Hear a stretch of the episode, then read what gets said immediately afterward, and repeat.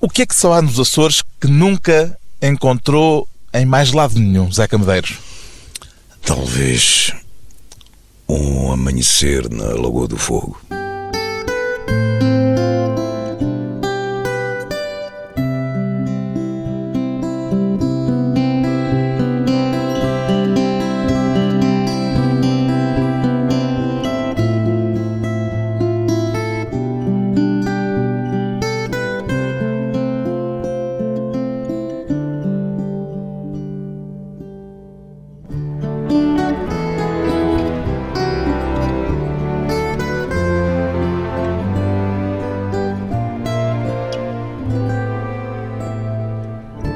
Zeca Medeiros, 61 anos, músico. Como é que reage quando lhe chamam o Tom Waits português, Zeca Medeiros? Já deve ter ouvido isto. Já, agora já não reajo, mas, mas sinceramente acho que essas coisas do Frank Sinatra português e o Bob Dylan português. Deve ser, no seu caso, pelo timbre da voz. Uh, pois, mas então, eh, porque não lá o homem do Mississippi português? Pronto, acho que isto tem a ver um bocadinho com o nosso provincianismo, com a nossa subserviência em relação, enfim, aos mitos da cultura anglo-saxónica e tal. Mas não é grave. A voz, no entanto, é identificável, a sua, evidentemente.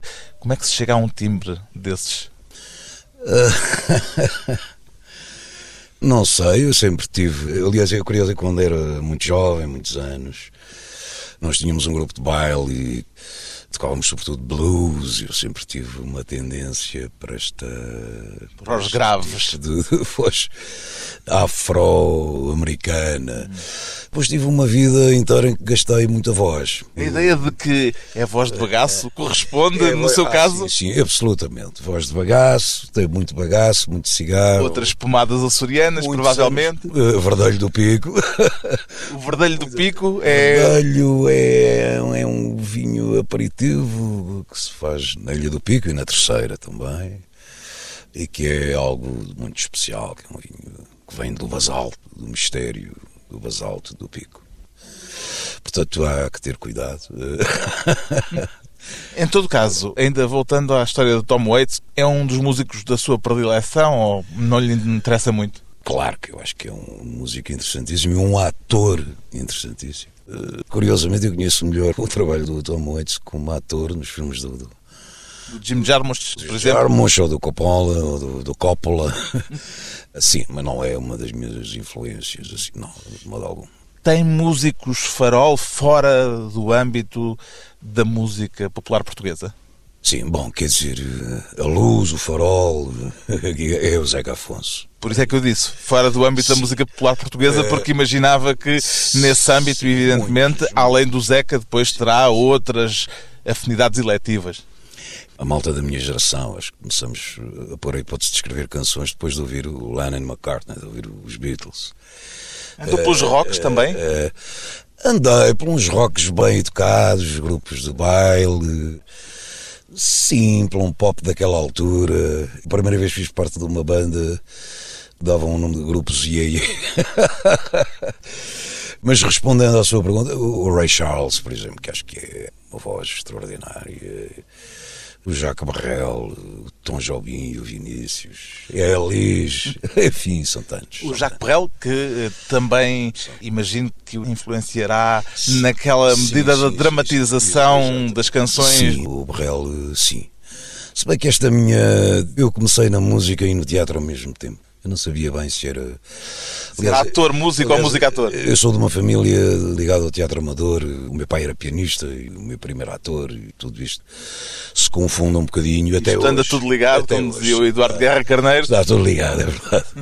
É verdade. E o que é que houve normalmente no seu cotidiano musical, para além da sua música, evidentemente?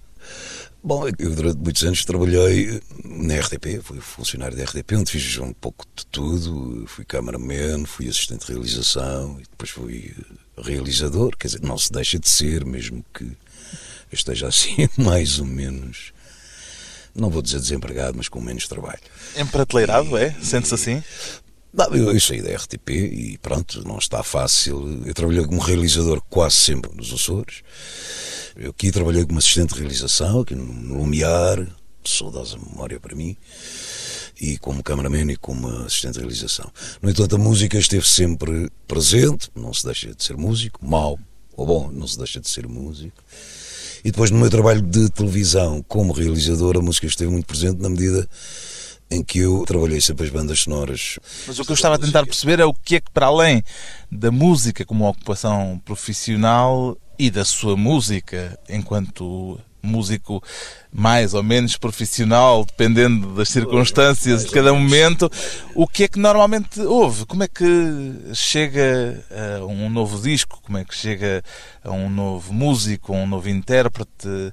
É ouvinte de rádio? Anda pelo YouTube?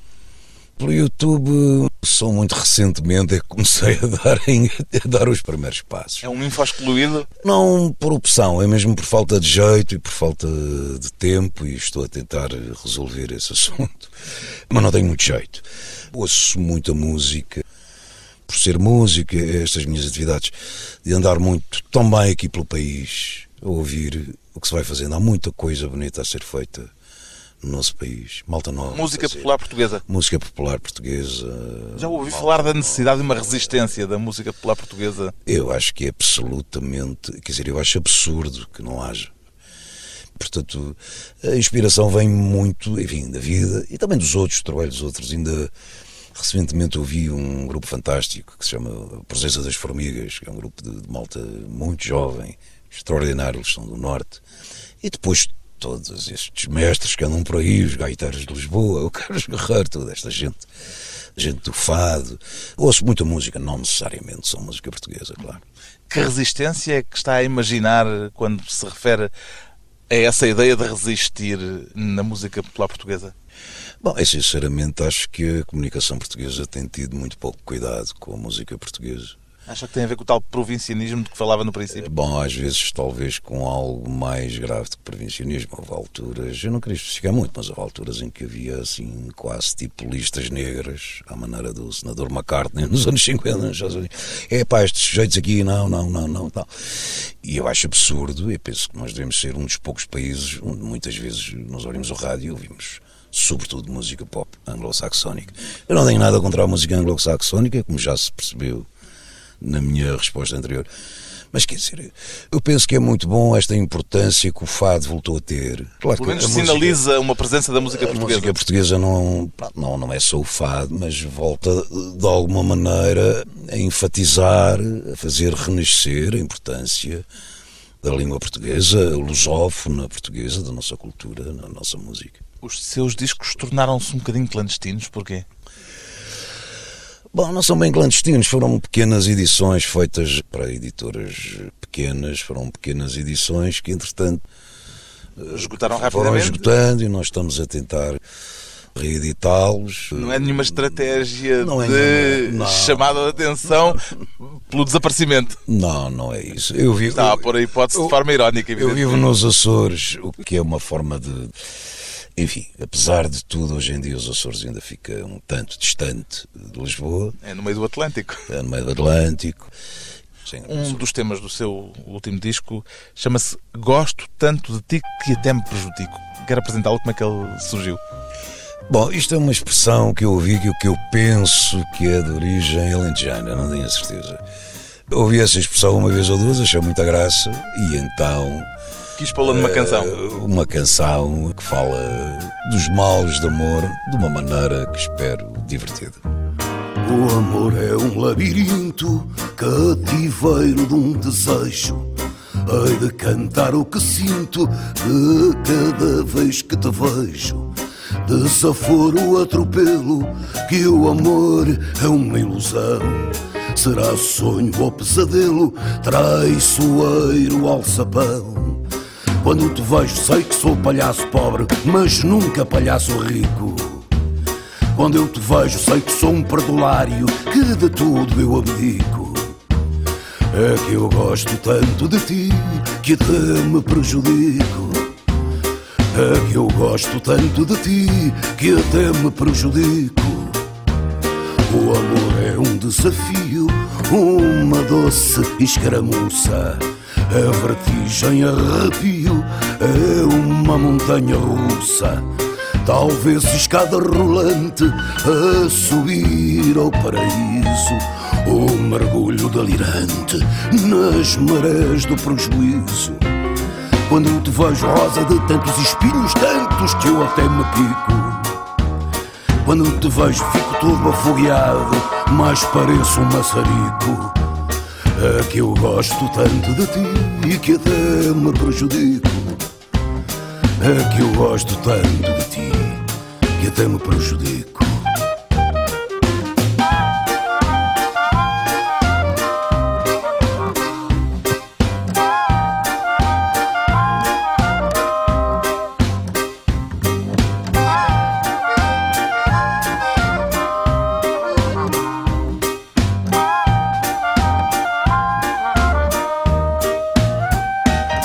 Vai, ó seta do cupido, sangrar um cravo vermelho do cantor doido varrido que faz da voz o espelho deste fado tão grotesco da paixão que é sempre cega. Será um filme burlesco ou uma tragédia grega? Quando te vejo fico meio atoleimado, fico com os olhos em bico. Quando te vejo fico meio atordoado, quase me dá um fanico. É que eu gosto tanto de ti que até me prejudico. É que eu gosto tanto de ti que até me prejudico. É que eu gosto tanto de ti que até me prejudico.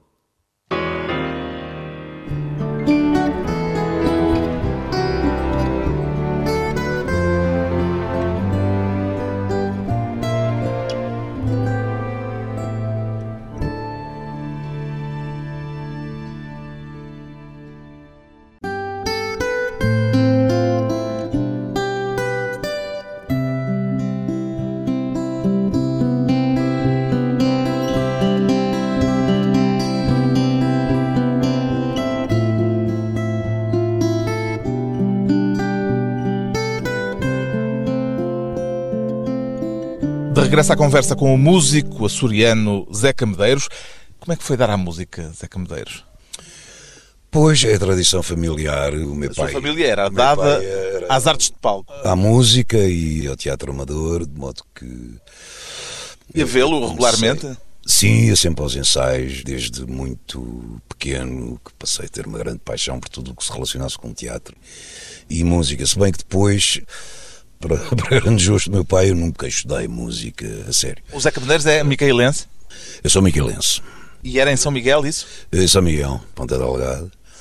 Depois no liceu, música, teatro, confundiam-se. A primeira vez que eu me atrevi a compor uma canção foi uma peça de teatro. E lembra-se da sua primeira vez em palco? Uh, sim, foi por essa altura. Entrava nessa peça de teatro? Sim, era ator e fazia a música e era uma espécie de contra-regra e fazia tudo, razão pela qual depois não estudava nada no liceu, mas fazia chantagem com os professores e o grupo de teatro é mais importante. E soube desde cedo que queria E, ser eh, músico? Bom, quer dizer, eu nunca me senti. Eu, eu, curiosamente só fui músico profissional uma vez na vida. Foi quando saí do liceu, uma estrela que nos caiu do céu. E eu e os meus amigos tínhamos um grupo de baile e fomos convidados para ser músicos de bordo, músicos tripulantes no navio Funchal. Músico marinheiro. Músico marujo. E então passávamos quase um ano entre os Açores e Lisboa a tentar, quando as pessoas, coitadas, não estavam muito uh, cícico, não estavam muito enjoados, a tentar tocar umas músicas daquela altura. Beatles, E era o quê? Era uma espécie de grupo de baile. um grupo de baile, tocávamos músicas dos Beatles, sobretudo, e alguns blues, e depois no meio daquilo, era um bocadinho absurdo, porque ele era para dançar, começamos a descobrir o Zeca Afonso e depois cantávamos assim, de repente, os vampiros no meio daquilo. havia lá um comissário de bordo que não gostava nada, achava. Bom, mas como não havia secreta, acho, que não, acho que não havia secreta dentro do navio, portanto estávamos à vontade. Umas pequenas subversões. Pequenas subversões, é verdade. A ideia de tocar para gente que está a comer, a falar, etc., imagino que não deve ser muito agradável para um músico. Sim, não, isso já me aconteceu noutras circunstâncias, mas não naquela, porque nós eh, era depois das refeições e tal, era baile, faziam-se bailes na primeira e na segunda classe, as pessoas iam mesmo, as que estavam. E o repertório era o mesmo para a primeira e para a segunda classe? Ah, na primeira classe, enfim, o repertório era um pouco mais. hum, se calhar era o mesmo, mas um pouco mais contido. Que idade é que tinha E- e nessa a altura? festa Tinha para aí 19 anos. Foi antes da tropa e Portanto, o período formativo. Sim, sim. Quando acabei de sair do liceu, era suposto vir aqui para a faculdade, distraí-me com os barcos e nunca cheguei a entrar na faculdade. Depois foi para a tropa e foi até para a guerra. Pois Para onde é que foi? Estava eu distraído com, com, com, com as músicas. Já é a segunda ou terceira vez que usa a expressão. Aconteceu-lhe muitas vezes na vida ser do- apanhado, distraído pelas coisas. E quando dei para mim estava em Mafra e depois, em 73, fui para Angola, para Cabinda, mais exatamente. E combateu, andou mesmo lá no mato. Eh, sim, andei lá no mato. Cabinda era duro. Eh, Cabinda, Floresta do Meio. Agora, o que acontece é que na altura que eu fui, já ninguém acreditava estávamos a dilatar a fé nem o Império, porque eh, acontece que eu fui talvez cinco meses antes do 25 de Abril de 74. Eu estive em Mafra com pessoas que já tinham alguma formação política. E nós sabíamos que aquilo não poderia ser, aquele absurdo, cruel e sangrento, não poderia ser eterno. Portanto, nós sabíamos que iria acontecer algo, iria acontecer o 25 de Abril, só não sabíamos a data. Não havia nenhuma fúria bélica. andava No lá pelo mato com a sua arma às entanto- costas. No entanto, eram situações muito perigosas. Eu costumo dizer que alguns amigos meus estiveram no inferno e eu estive só no purgatório. Mas houve situações de apocalipse, não. Felizmente veio a gloriosa manhã do 25 de Abril. Isto não é um lugar comum, nem um chavão, eu acho que é mesmo a gloriosa manhã. Como é que soube do 25 de Abril em Cabinda? É curioso, por acaso no dia 25 de Abril, porque já foi muito complicado, porque entretanto nasceu o meu primeiro filho. e- Nessa e- altura? e- nessa altura. Nessa altura. E eu tive uma licença, e então conheci o meu filho lá em Angola, nasceu aqui em Lisboa. Curiosamente eu estava de licença numa zona muito calma de Angola, uma cidade lindíssima chamada Lubito, onde eu tinha familiares, eu estava de licença no dia 25 de Abril. E soube do 25 de Abril ainda no dia 25 de Abril? Sim, absolutamente. É. Se andasse lá no mato, provavelmente só saberia a 26. Sim, houve malta que só soube três ou quatro ou cinco dias depois. Eu estava de licença, estava, curiosamente, tinha, tinha começado a ler um livro, que é o livro da minha vida, também por isso, chamado 100 Anos de Solidão, Garcia Marques. E de repente o meu primo disse: Epá, está a tocar a Grândola Vila Morena no rádio, o que é que se passa? Estranho. Que estranho. Mas nós, como já lhe tinha dito, nós estávamos à espera que acontecesse qualquer coisa. Porque, de facto, era uma situação absolutamente absurda. Além da G3, tinha uma guitarra lá no mato. Tinha uma guitarra, sim, sim. Tinha uma guitarra. Eu Fez não- canções não nesse sou- fiz, período? Fiz muitas canções. Tinha uma guitarra. Eu não toco bem violão, toco o necessário para compor, mas não sou um guitarrista. Usei, felizmente, mais a viola do que a G3, felizmente não fazia. E se usasse seria por uma razão de absoluta autodefesa e nada mais que isso. Mas tive muita sorte no meio disto tudo. Porque apesar de ter sido uma situação complicada, houve muita gente que morreu do meu batalhão. E depois de 25 de Abril as coisas não ficaram logo resolvidas. Houve uma altura eh, complicada. Nós queríamos sobreviver. E foi um grande contentamento quando regressei aqui a Lisboa e disse: pá, afinal ainda estou vivo. Porra, Lisboa era uma festa nessa altura. Nesse Depois viveu em Lisboa durante um período largo. Depois de ter andado pelo mundo, por Angola, ter vivido em Lisboa, etc. Está agora a fazer a sua experiência de torna-viagens, Zeca Medeiros. Sim, de certa maneira é um eterno retorno, é uma torna-viagem. Está a voltar a casa. Sim. Torna-viagem é o título do seu disco que ganhou o prémio José Afonso e imagino que terá sido para si um prémio particularmente saboroso. Foi, foi uma honra para mim e para a malta que fez o trabalho comigo, Paulo Borges, que é um grande amigo meu, que é um grande músico, que foi o diretor musical, e o Gil Alves. Eu tenho um grupo de amigos. Um clã, uma Eu- trupe. É um pequeno clã, um suave clã. É uma, eu costumo dizer que é uma maçonaria sentimental. né? Alguns são sorianos, outros não. Quase todos residentes aqui em Lisboa, porque nós trabalhamos mais aqui.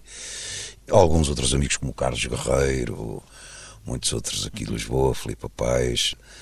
Fazem vamos, parte vamos desse tentando, vamos tentando pequeno, dessa pequena tribo. manter este clã suave. Chegou a conhecer o Zeca Afonso? Eu conheci o Zeca Afonso muito mal, pessoalmente conheci-o muito pouco, não tive a sorte de conhecer muito bem. Se bem que, por exemplo, havia uma relação do tipo. Um grande amigo nosso, um grande músico deste país, que também já morreu, o Sérgio Mestre, Flautista? flautista, o Sérgio, tocava com o Zeca Afonso e tocava connosco ao mesmo tempo. Nós tínhamos uma banda que se chamava Rosa dos Ventos aqui em Lisboa. Portanto, havia uma grande relação. Mas nunca houve uma grande relação pessoal. Curiosamente, estou muito ligado a pessoas da família do Zeca Afonso. Como é que nasceu esta canção que se chama precisamente Torna Viagem e que dá nome ao disco? Pois, eu penso que esta canção tem a ver, acho eu, eu às vezes nem sempre sei explicar muito bem as canções, mas essa canção acho que tem a ver com essa ideia de regresso, não só geográfico como emocional também. Eu passo o tempo a regressar. Então, Zeca Medeiros, o Torna Viagem, antes de mais um curto intervalo.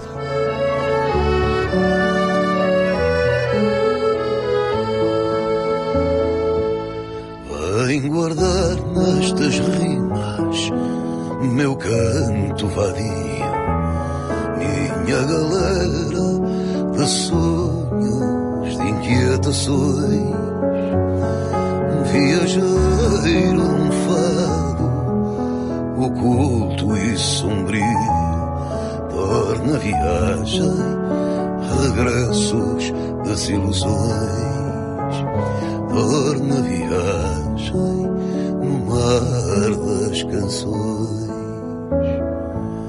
Se as palavras se cansam no tempo, este fogo não deixa de arder. Se as canções incendeiam a praia, esta noite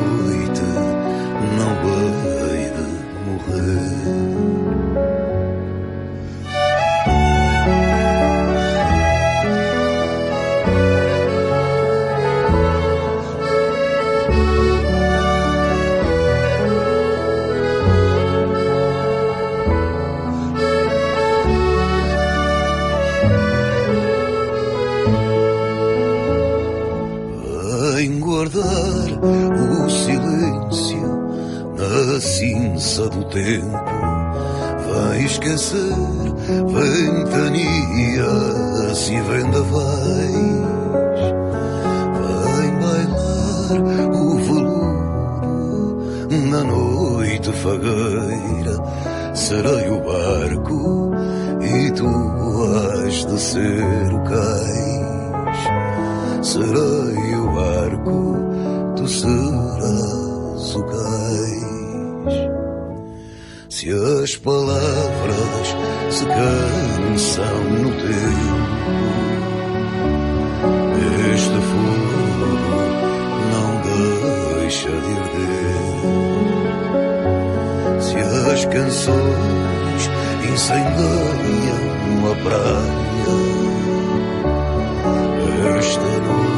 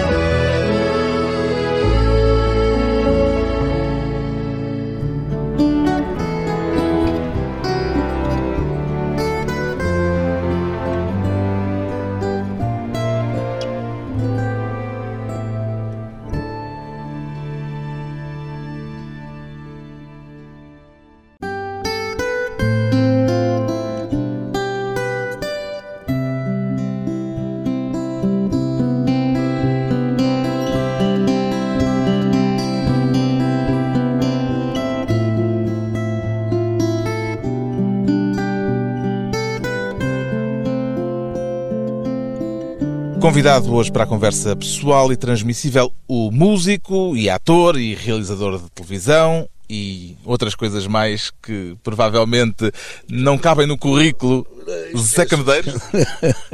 Já é suficiente? Já é suficiente.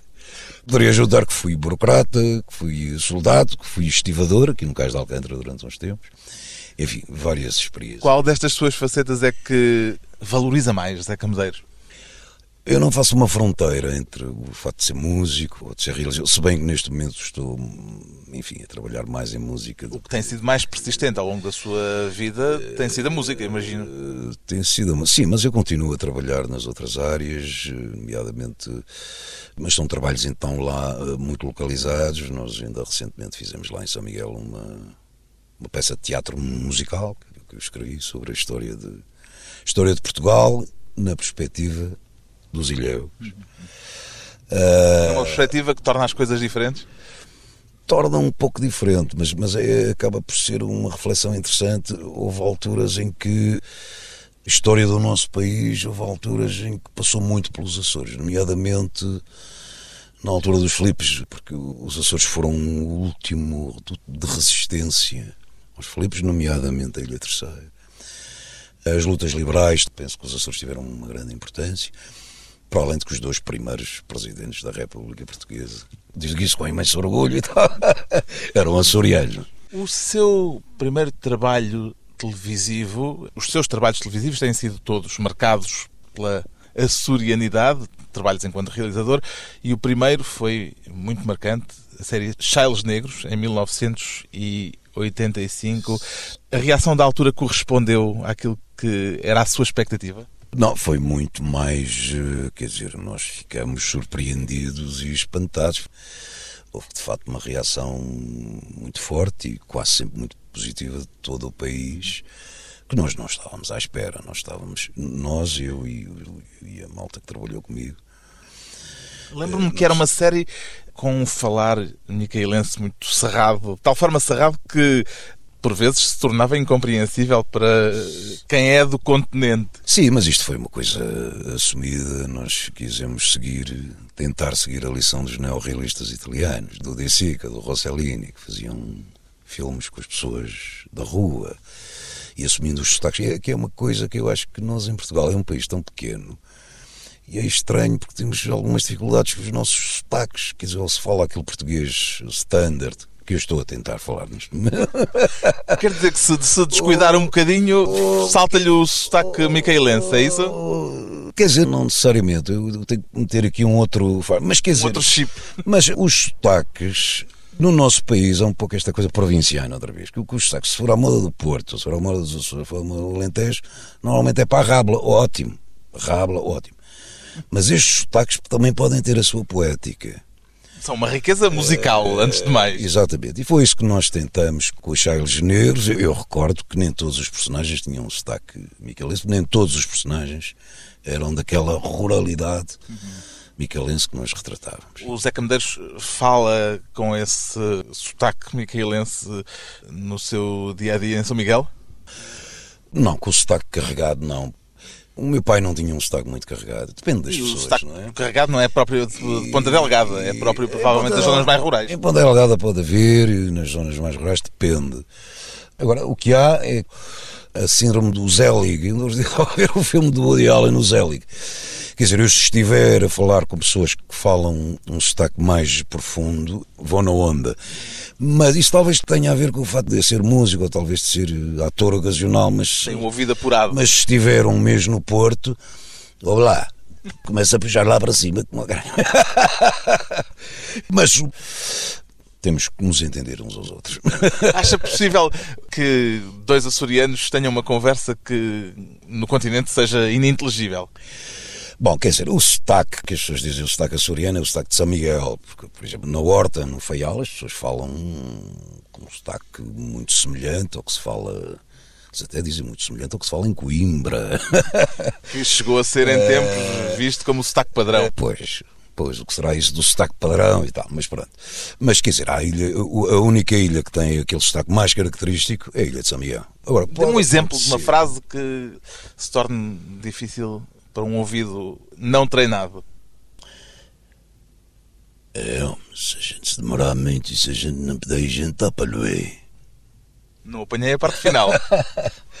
O Palué era, era, uma expressão que se usava, que já se usa cada vez menos. Que eu penso que é, Palué é uma expressão uh, medieval, sei lá, uma expressão muito antiga, de português arcaico, que se usava muito quando era miúdo, que era Palué, claro, uma pessoa que não seja de lá não sabe o que significa, por exemplo. E agora, pode acontecer, por exemplo... O que é que quer dizer? Apelo eu é Deus me livre, apelo eu, irei contestar se isto correr mal, apelo eu, eu suponho que vem daí. Uhum que era uma expressão muito popular, e havia outras.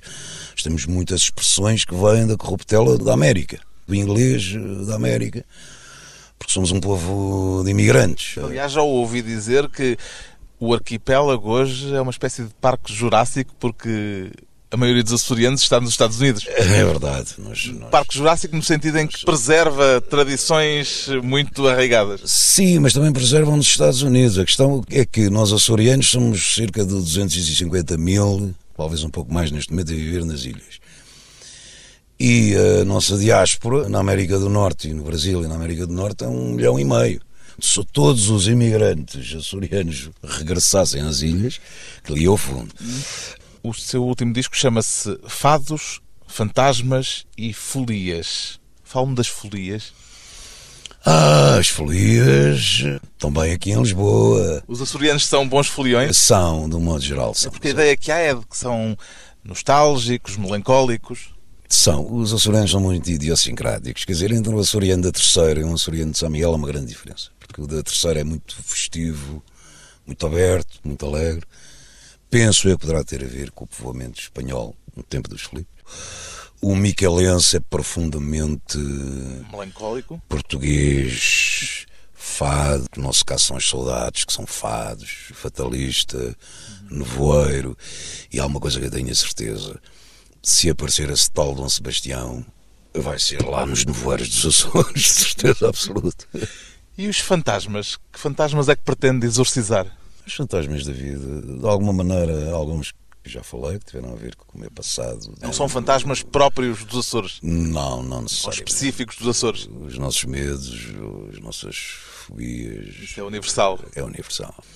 Finalmente, os fados. Há um fado próprio dos Açores, Seca Medeiros?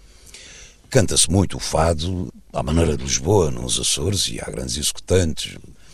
Mas há algo que é muito semelhante ao fado, que são as saudades canções de uma grande melancolia. Também há chamarretas que são muito alegres.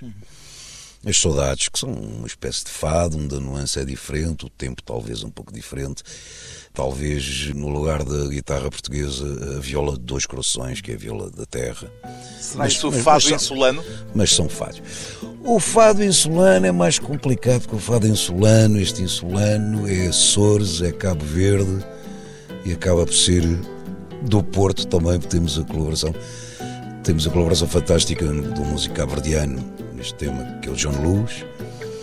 E acabou por vir um, um fadista do Norte, o Rui Veloso. Nas ruas de Lisboa, meu fado insulano, ondas do mar soberano, num compasso de longura meu canto ainda ecoa no cais das descobertas destas rotas tão incertas. Só meu fado ainda perdura. Oh saudade, sentimento, solidão, o meu fado vagabundo, prisioneiro de um desejo Oh saudade, sentimento, solidão.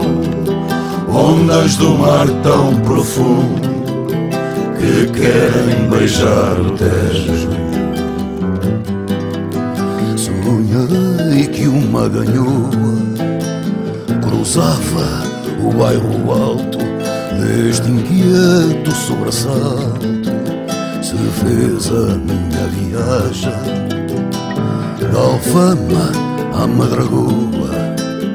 Percorro a tua esteira, bem canoa balieira, arpoaram a miragem. Oh saudade, sentimento, solidão O meu fado vagabundo Prisioneiro de um desejo Oh saudade, sentimento, solidão Ondas do mar tão profundo Que querem beijar o tejo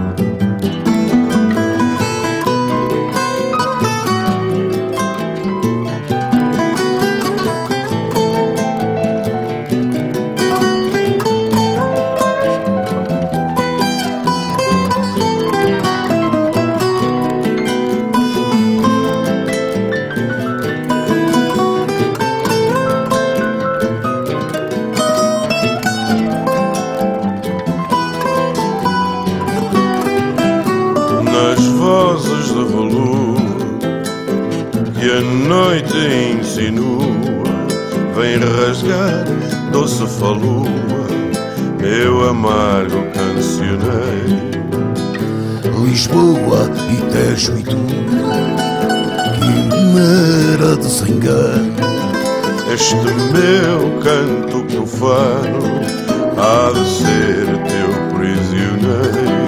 Oh saudade, sentimento, solidão O meu fado vagabundo Prisioneiro de um desejo. Oh saudade, sentimento, solidão Ondas do mar tão profundo Que querem beijar o tejo. Oh saudade, sentimento, solidão O meu fado vagabundo Prisioneiro de um desejo. Oh saudade, sentimento, solidão Ondas do mar tão profundo Que querem beijar o Tejo O fado insulano de Zeca Medeiros O que é que gostaria que deixasse de ser açoriano em si, Zeca Medeiros? Quer dizer, aquilo que em mim é açoriano é profundamente português. Talvez esta crise de autoestima porque andamos a passar todos e eu, de certa maneira, está bem. Portanto, poderia exorcizar isso, que é açoriano e é português. Zeca Medeiros, um homem do torna-viagem entre os Açores e o mundo, entre a música e o teatro, um homem da cultura.